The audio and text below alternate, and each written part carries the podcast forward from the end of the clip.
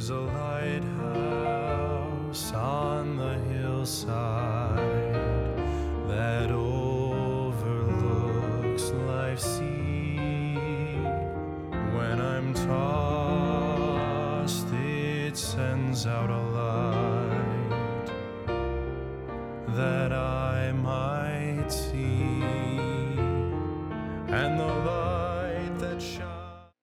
Take your Bibles to Nehemiah, the book of Nehemiah, chapter 8, verse 1 through 12. One of my favorite verses of all the whole Bible is found in the Nehemiah chapter 8.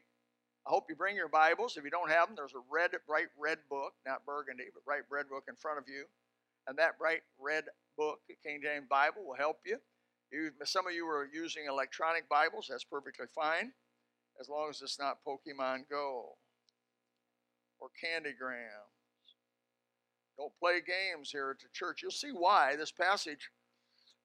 I think any church, all churches that, that love the Lord, want to need to go through uh, this passage every so often. The title of the message could be a lot of different titles, but uh, I've titled it "The Symptoms of Revival." The symptoms of revival. I like to go through the Bible and see when God came to those folks and did a good work. I want to think, well, what happened there? What, what was it? What were the circumstances? What where what what went on? Now, the uh, book of Nehemiah and Ezra are are really combined together because Ezra and Nehemiah both appear in this chapter eight uh, of uh, verses one through twelve. They were together for a while. They went out separately, but they came together for a while. And the children of Israel, the history before this is too lengthy to really go over the whole history. But uh, the children of Israel, starting with Abraham, Isaac, Jacob, had 12 sons, 12 tribes of Israel. They were given the promised land. They went in the promised land under Joshua. Moses didn't go because he disobeyed God outright, publicly, and wasn't able to go in. He is, by the way, been into the promised land since then at the Mount of Transfiguration. He was seen uh, with Elijah. So Moses eventually got to go into the promised land. He just didn't get to go in this old body, which probably wasn't a disappointment at all. But nevertheless, uh, the Joshua takes the, the, children of Israel in. Uh, takes oh 15 or so years. They conquer most of the land. The, the, the thing, thing, is distributed by lot under God's direction. Uh, the 12 tribes take their possession. They don't take all the possession. They're commanded to go and finish taking the rest of it. But the major strongholds are all gone all the major resistance, the high walled cities, have been destroyed by God, starting, as you know, the story with Jericho and the walls falling down supernaturally, and what God was going to prove to them by going to Jericho, which was the stronghold of the south. It's been said, I was at Jericho, I've stood on Jericho, it's only about 10 acre area of actual city. Uh, Jericho, the, the guide that, that, that was with us there said Jericho's walls could have been up to 80 feet high. That's eight stories. Well, nobody at that time had any technology to breach a wall that big, and they were impregnable. Evidently, had their own water and whatever. And so God knew that, didn't want the first city to cause them to much resistance. So he basically, you know, story marched around it for seven days, and then sounded a great shout. When they did that, there was evidently some sort of an internal earthquake there. The Bible says the walls of Jericho fell out. Interesting. Uh, that is the way the ruins show it and uh, the walls of Jericho are laying there even today. They had big towers and everything. Uh, some of those towers, the foundations of them, of course, still there. They know quite a bit about it. And every man in which they had surrounded Jericho went in and took it. Well, by taking Jericho, it just showed the children of Israel, I'm going to do this for you. I am going to conquer the land for you. You just do what I tell you to do, and you'll conquer the land. And they did. They went in there, conquered the land. It was distributed. Time of judges, uh, where God ruled, the theocracy, they didn't do too well. They had 13 judges, ultimately ending with Samuel, the best of them, as well as a priest. And then they asked for a king. Most of you know they asked for Saul. Eventually, God gave Saul. By the way, God gave them Saul. Saul was a good guy at the beginning, but Saul wasn't very attentive to the specificity of the Word of God. And because he wasn't attentive to the specifics that God told him to do, and he thought he could be careless, that was really Saul's sin he didn't do it the way God said to do it. And God said, I'm not pleased with you. I'm going to reject you and your family from being king over my people. And he went to a man, the Bible says, was a man after God's own heart. That name was Jesse. Uh, uh, Jesse had a son, the seventh of his sons, uh, David. And, you know, David was a man after God's own heart. And, and from that was Solomon. And Solomon uh, sinned and, and placed, the kingdom was divided Ten northern tribes went off to Rehoboam, or uh, Jeroboam, southern tribes to Rehoboam, and uh, they went on for about 400 years. They didn't do well. Eventually, in 210 years, the ten northern tribes were taken away by Assyria, off into captivity, never to re inhabit the land. The two southern tribes, uh, Benjamin and Judah, went on for another 136 years. Uh, they didn't do too well either. They had out of those 20 kings that they had, uh, eight of those were good kings, five of them were great kings. And eventually, however, they went to kings that did not do what was right in the sight of the Lord. And they were dispossessed. Babylon was allowed to come in. People who hated them, I want you to get this. God used the Assyrians, which hated Israel, to take the ten northern tribes and take them out of their land. God used Babylon, which hated them, were, were, were worshippers of gold and silver and idol worshippers, used those heathen to come in and take his people out of the land. And for 70 years, they spent in captivity as servants of those Babylonians. And it was prophesied that they would spend 70 years, one year for every every year that they did not allow their land to go follow specific specificity. God said, uh, in, in every every so many years you're supposed to let the land every seven you're supposed to let the land and they didn't do it. They thought god wasn't paying attention just because he let 400 years go by. What you learn by that is god's paying attention. And when god says to do something he means to do it. That was the difference between saul and david by the way.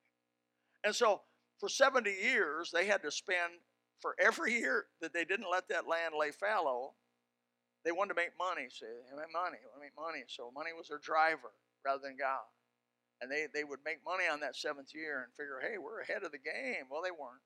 God had them pay every dime back as they lay in, in uh, captivity for 70 years. Now, captivity, they were not allowed to have a temple. They were not allowed to worship. They were not allowed to sacrifice. The temple that they had in Jerusalem had been destroyed. It was a dunghill. It was a wasteland.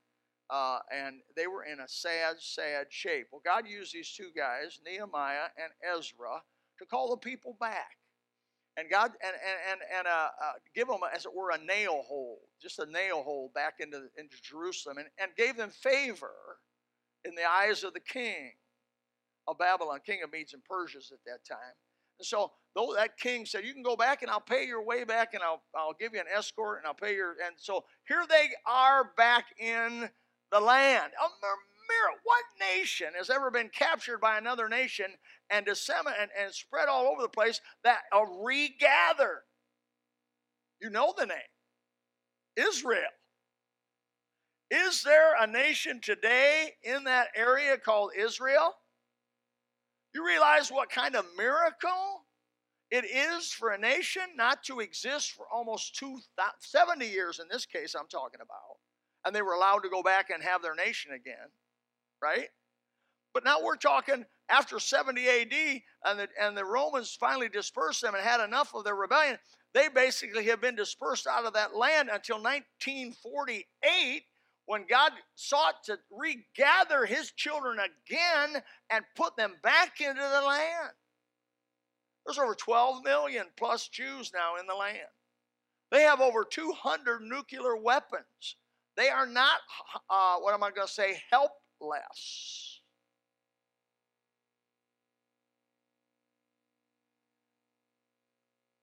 Nehemiah, we start in verse 1 there of chapter 8. They've come back to the land.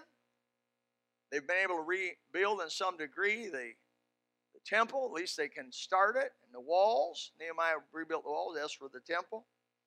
And let me start, and then we'll, let's learn about four major things out of this passage and then go home.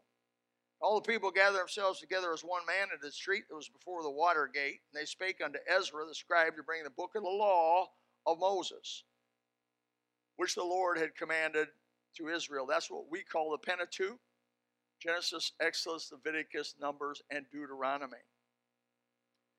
And Ezra the priest brought the law before the congregation, both of men and women.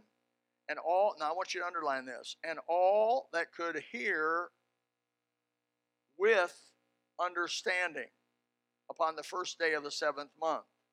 And he read therein before the street that was before the water gate from the morning until midday. Now that is a serious, I don't know how early in the morning. Morning's morning, right? But till midday.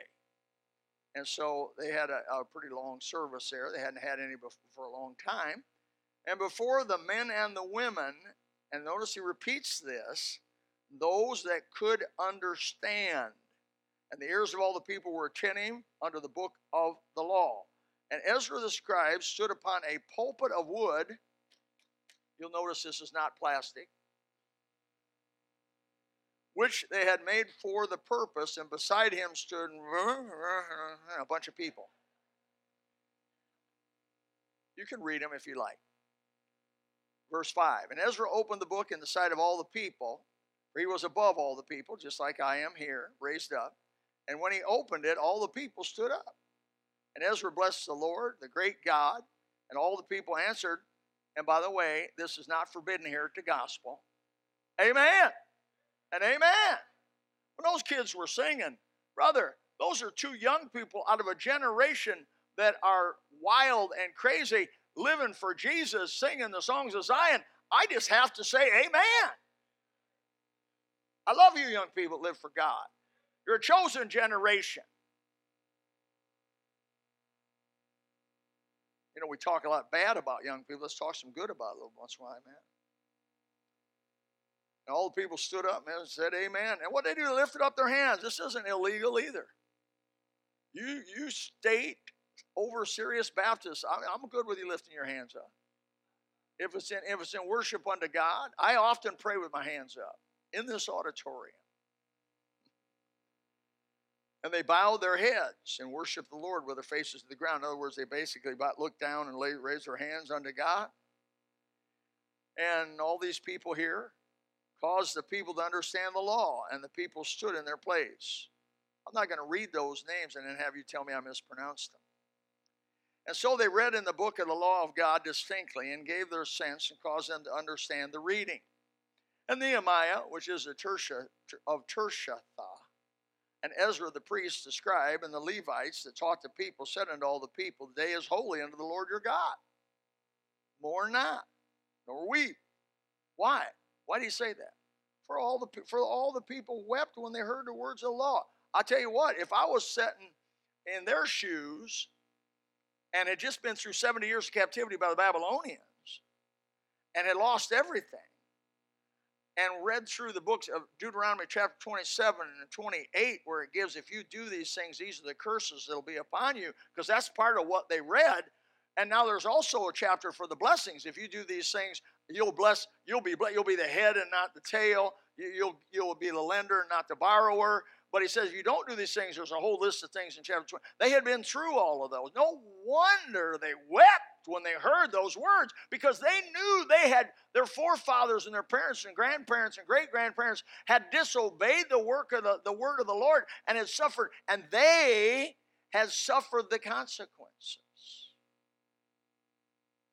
Wow, no wonder. He says, verse 10, my favorite, one of my favorite verses of the whole Bible. Go your way, eat the fat, all you health food folks. Eat the fat and drink the sweet. Sugar and honey, and all things nice. And sent portions unto them for whom nothing is prepared, for the day is holy unto our Lord, neither be ye sorry. And I love that. The joy of the Lord is your strength. So the Levites stilled all the people, saying, Hold your peace, for the day is holy, neither be grieved. They were crying, making a, they had heard, they, they were grieving. They were back into the land after 70 years, and here they had the, they, for the first time in 70 years, they got to hear a sermon. They got to, they got to sit with Nehemiah and, and, and Ezra and all them other guys, and as they explained the word to them, and as they went through those things, what a privilege. These people were overwhelmed by the privilege that they had to be back. All the people went their way to eat and to drink and to send portions and to make great mirth. Mirth is joy. Mirth is like, woo! Because they had understood the words that declared unto them. Now think of why they got happy. They got happy because they understood the Bible. Trouble with being fed with the Bible from a small child like I was is you can take it for granted. You've been fed ribeye, so to speak, your whole life. And sometimes you can look at ribeye and go, ah. But If you have never had a ribeye, And the first time they slap a ribeye in front of you, it's all cooked just right. You think heaven came down and glory filled your soul. Let me give you two aspects of revival I learned from this passage. One aspect is that God moves upon his people and shows them their sin. That's part of revival. Another aspect of revival is that people respond to the beginning of this and they turn to God with joy and mourning. In Zechariah chapter 1, verse 3, it says, I, I say unto them, Thus saith the Lord of hosts, Turn ye unto me, saith the Lord of hosts, and I will turn unto you, saith the Lord of hosts. God's initiating the invitation, but then he waits for your reaction. I see in the Bible that God, generally speaking, or often is a reactor rather than an initiator. God seems to be always ready to restore and to forgive us. It even says the heavens declare the glory of God and the firmament showeth forth his handiwork. He, he's saying he's there. He lets, according to Romans chapter 1, they're, they're without excuse. They know he's there. The things of God are clearly seen. Even his Godhead and his power are clearly seen. I don't care what they say about evolution, God made everything. And even the evolutionist really knows it. And if he doesn't know it now, he will.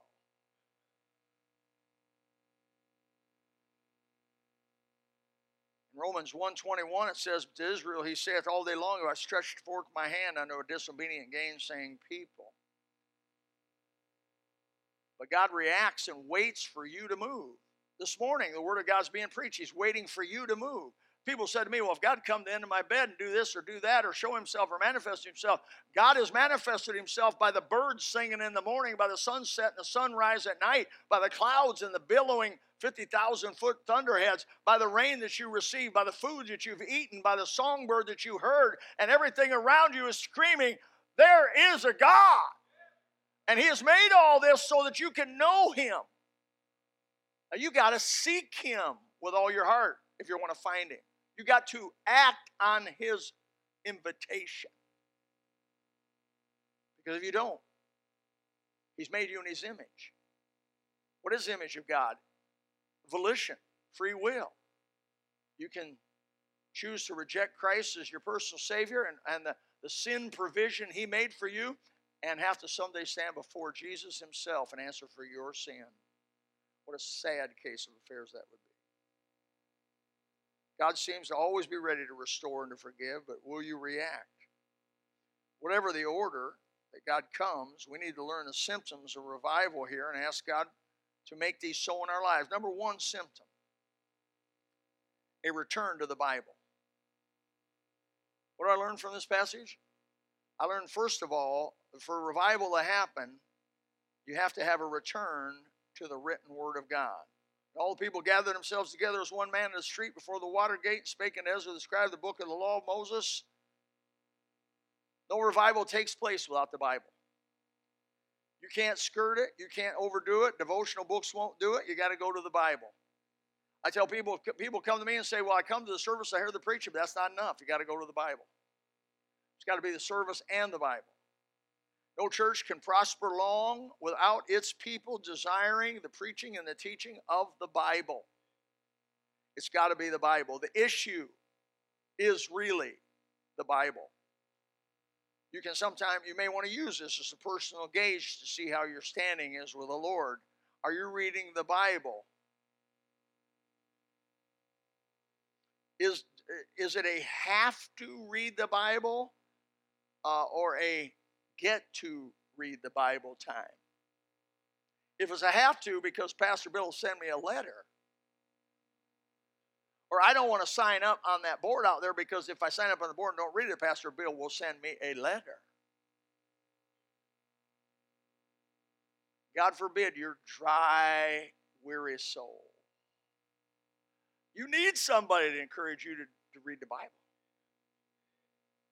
Uh, do you dread to come to church? Do you get up and go, oh, brother, another Sunday? I am so sick of going to church. Do you sleep when you get to church? Brother, slap Brother Jeff, Donna. Now, some of you got sleep apnea. I'll give you something. I'll give you a little space here. Some people have horrible sleep apnea. And honestly, if they sit still for three, four, five, ten minutes and they get comfortable, I have had to wake a guy up back over in this section here that was snoring so loud, 30, 40 of the people were laughing. I wasn't telling no jokes. And the guys, I said, wake that guy up. They woke him up. Five minutes later, he's snoring again. So the object is come to church with your snoring protection. No, you sleep in service. Let me tell you this I worked my way through college. Seven years took me to do four years. That's because I, I, ran out of money had to go work a year and a half to go. I had to work three semesters to go three semesters. Then I'd work three semesters and I'd go three semesters. Run out of money. My, my dad and mom had money. They could have paid my way. But I said, they offered me on the phone. I, well, I said, no, I don't want your money. I want to do this. God and I need to do this in that order. And it hurt me to, to drop out and see all the rest of my, my fellow classmates graduate and may still be a sophomore and still be a junior graduate. But I can tell you one thing I didn't sleep in class. Oh, I'd go to class and it'd be like some fabulous Bible teaching from the mouth of learned men that love God. And it was just, I was like, I was like getting the dripping of the honey off the honeycomb. And there's guys over beside me. I'd hit the guy and say, What's wrong with you, man? Mom, daddy paying their bill. It was no value to them. I'll tell you one thing, you're sleeping in services, there's no value here.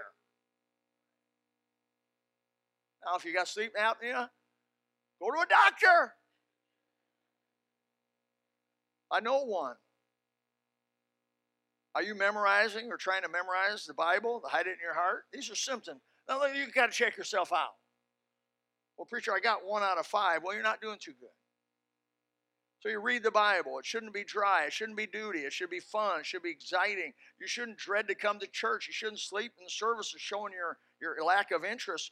You should, mem- you should actually be memorizing some scripture and putting it into your heart. You should have the scripture around you in your hands and around your house. This is the first step of revival is a revival in the interest of revival of interest in the Bible. Are you with me? These people gathered up into Watergate there when they heard Ezra and Nehemiah were going to be doing some explaining of the Bible and the actual Pentateuch, that was their Bible, was going to be read by all these men that whole list of men, one on the right hand, one on the left, they were going to sit up there and read that thing. We're going now that was a long time. That was hours and hours and hours of standing.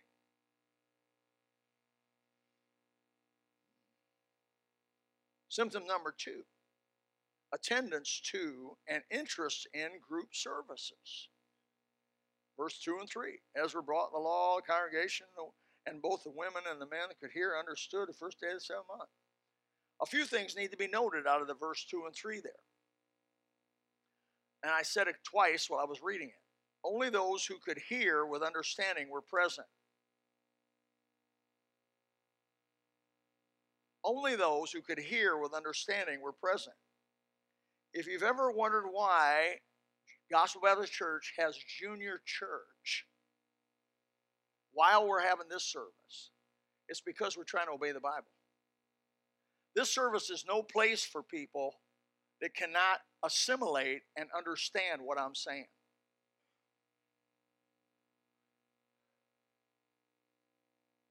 I have more biblical proof than you do for filling this place with children. This is not a place for children that have no understanding.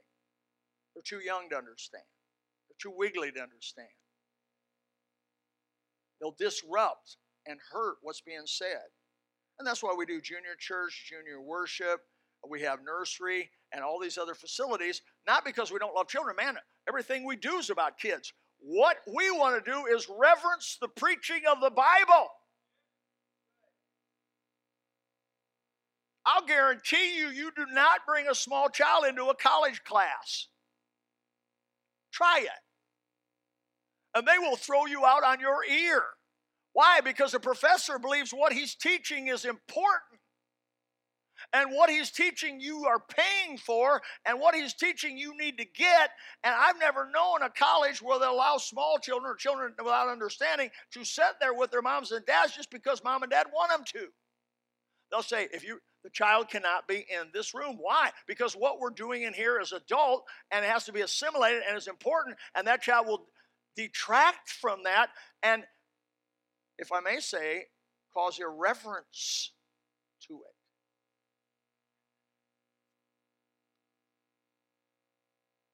Children who cannot understand the meaning of what is being said only serve to hinder the service and the understanding of those who can understand. Secondly, they demonstrated respect for the importance of what was being said and what was being done uh, by not allowing their young children to be there. The Bible says it was men and women and people of understanding. Now, that could be 10 year old, 12 year old. We got young people in here. You're young, you're under 20. You understand, you're sitting there, you know how to be still, you know how to listen, you care about what's being said. That's what I'm talking about. And you know, in school's that way. You don't go in school and take over the classroom. You don't go. In fact, if President, if President so and so comes or whatever, if President comes and for a speech or something, you're not the the very importance of Philharmonic. See how it works in the Philharmonic. They take your phone away in a Philharmonic.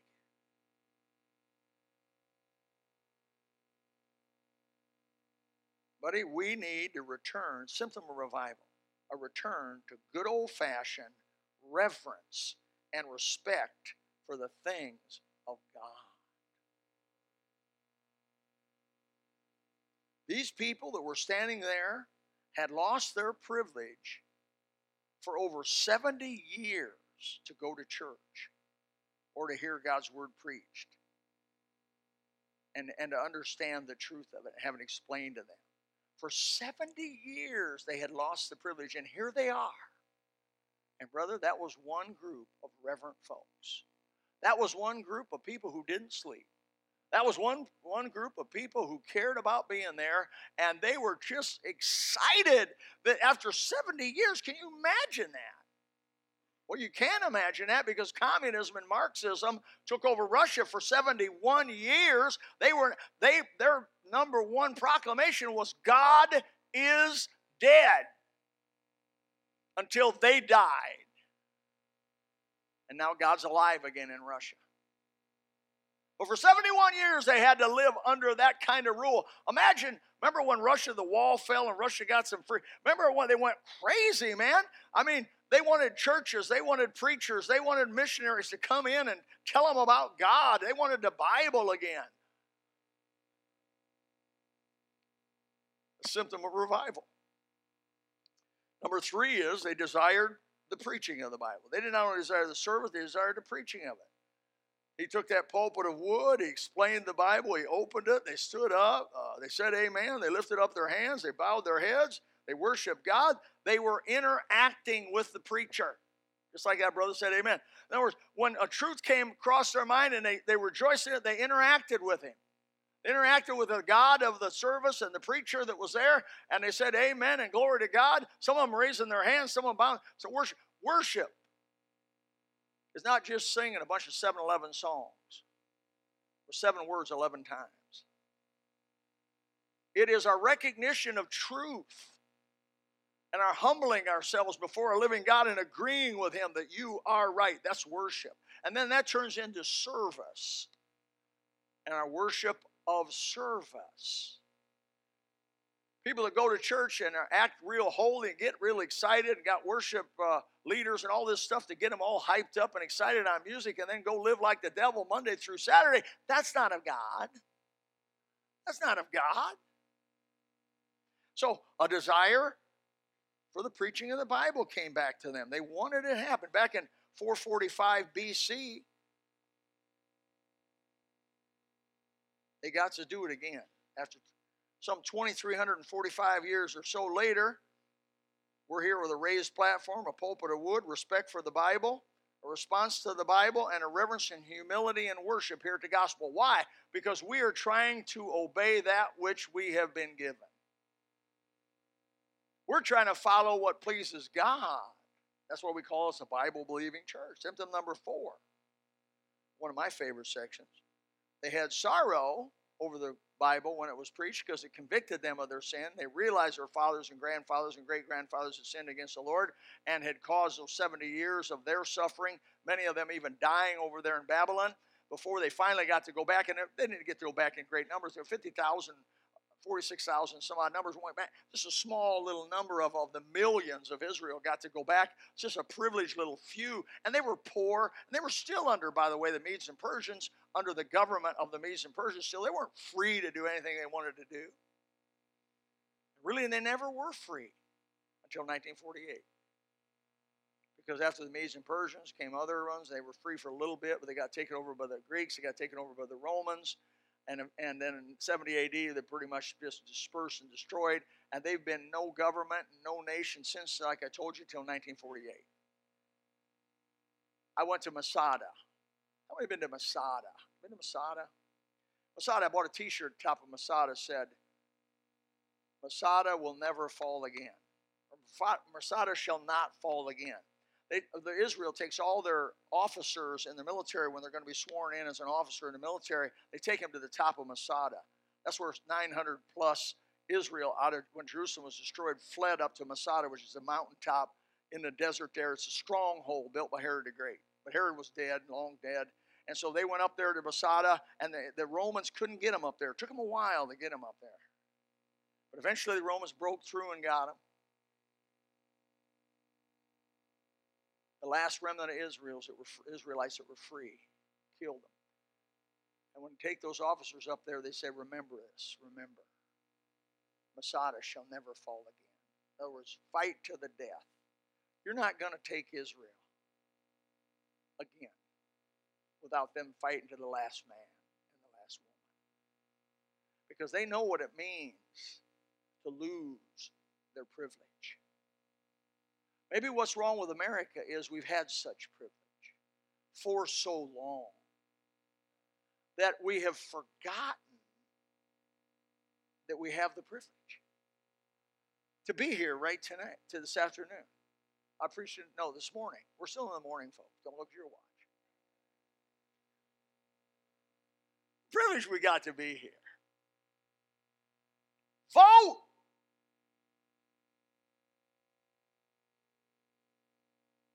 Privilege.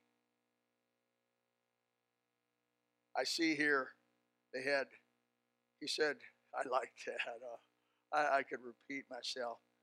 You know, eat the fat and drink the sweet. You know, it says in Isaiah that God was insulted in the latter part of Isaiah, that God was insulted by his people because they always went around to the church, to the temple, mourning, mourning, mourning, all the time mourning.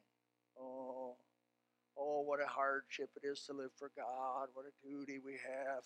Oh, what a burden. I use the word burden. Jeremiah says, in Jeremiah, through Jeremiah, says, quit using that word burden when you're referring to me. Hey, if my wife kept going around me and saying, oh, the burden of Bill, the burden of Bill, oh, the burden of Bill. Oh, 47 years is a long time when you're with Bill.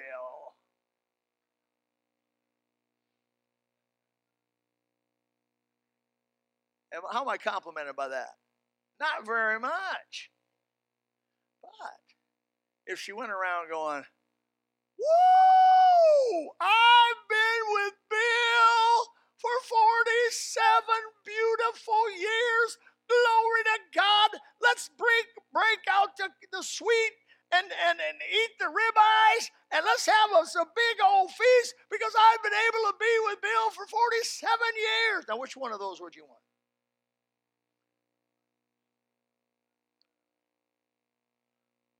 God's children, when you say, oh, Sunday again,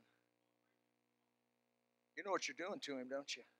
That's like me going, another year of marriage. Why my wife looking at me on our anniversary and going, another year has passed by.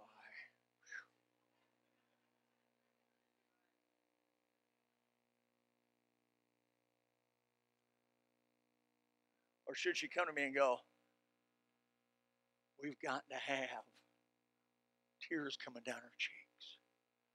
with a smile on her face. We've got to have one more blessed year together.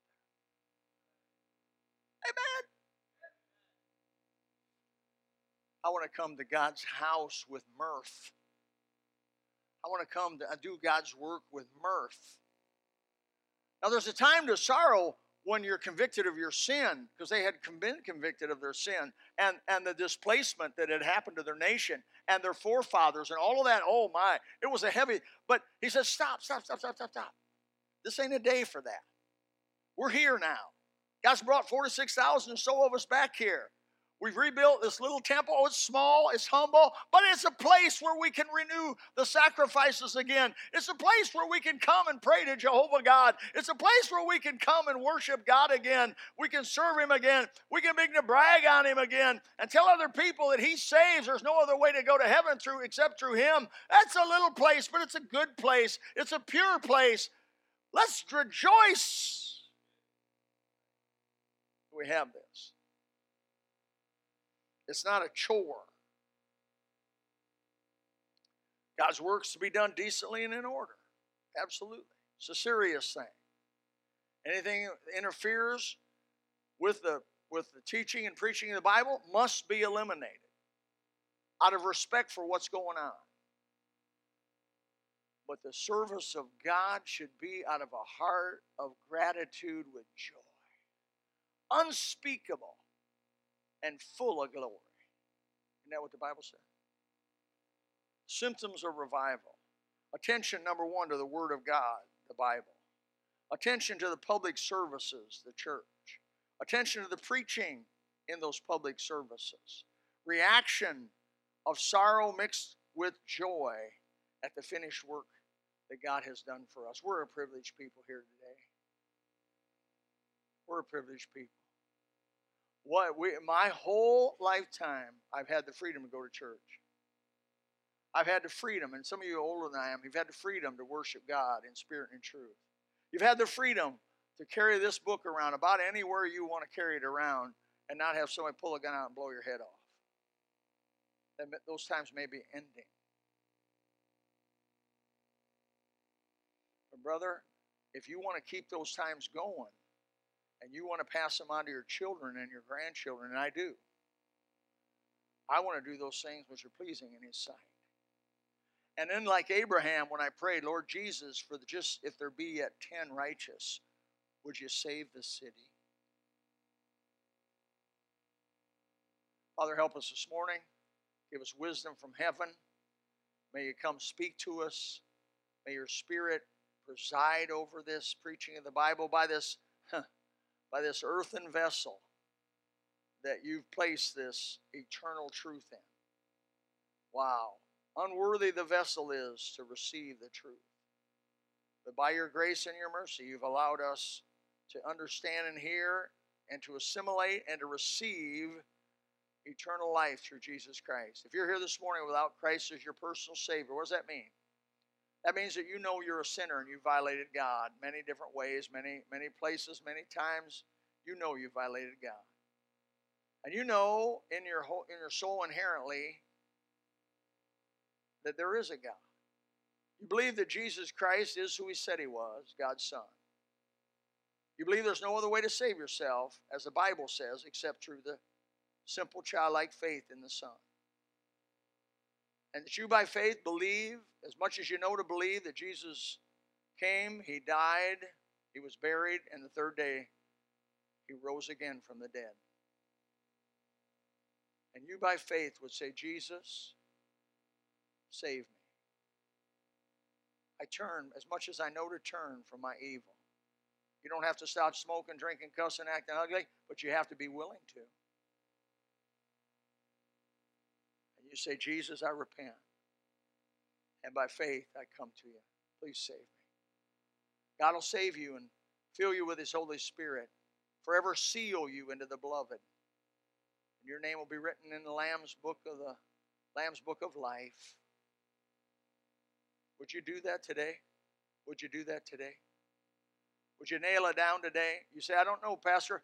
I, Pastor, if you ask me if I'm sure I'm going to heaven, I'd say I'm about 50% sure, maybe 30, maybe 40, maybe you're 60% sure. But let me tell you, the Bible says These things have I written unto you that believe in the name of the only begotten Son of God, that you may know that you have eternal life. 100%. Not based on pride, not based on arrogance, but based on faith and the validity of the Bible.